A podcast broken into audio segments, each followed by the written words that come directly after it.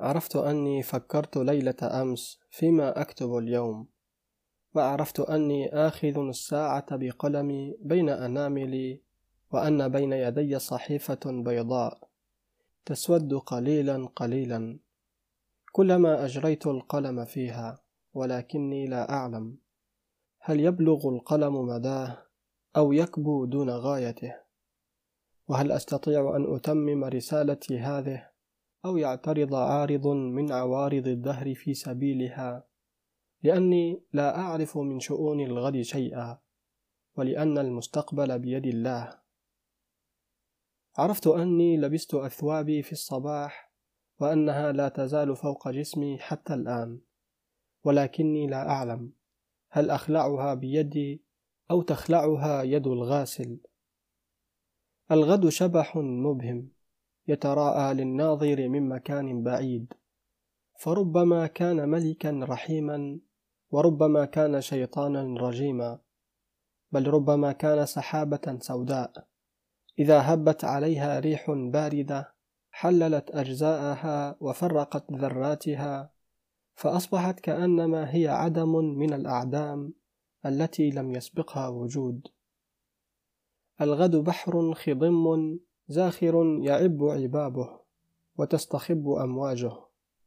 فما يدريك إن كان يحمل في جوفه الدر والجوهر أو الموت الأحمر. لقد غمض الغد عن العقول ودق شخصه عن الأنظار حتى لو أن إنسانا رفع قدمه ليضعها في خروجه من باب قصره لا يدري أيضعها على عتبة القصر أم على حافة القبر. الغد صدر مملوء بالأسرار الغزار الغد صدر مملوء بالأسرار الغزار.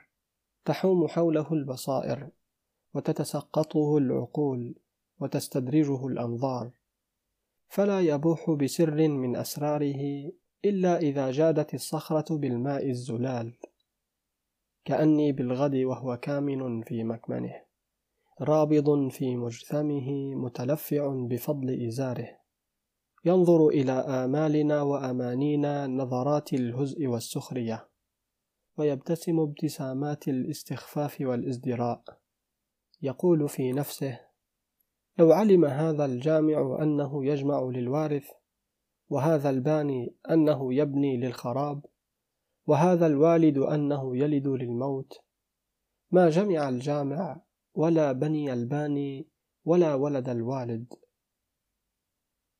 ذلل الإنسان كل عقبه في هذا العالم فاتخذ نفقا في الأرض وصعد بسلم إلى السماء وعقد ما بين المشرق والمغرب بأسباب من حديد وخيوط من نحاس وانتقل بعقله إلى العالم العلوي فعاش في كواكبه وعرف أغوارها وأنجادها وسهولها وبطاحها وعامرها وغامرها ورطبها ويابسها. ووضع المقاييس لمعرفة أبعاد النجوم ومسافات الأشعة والموازين لوزن كرة الأرض إجمالا وتفصيلا.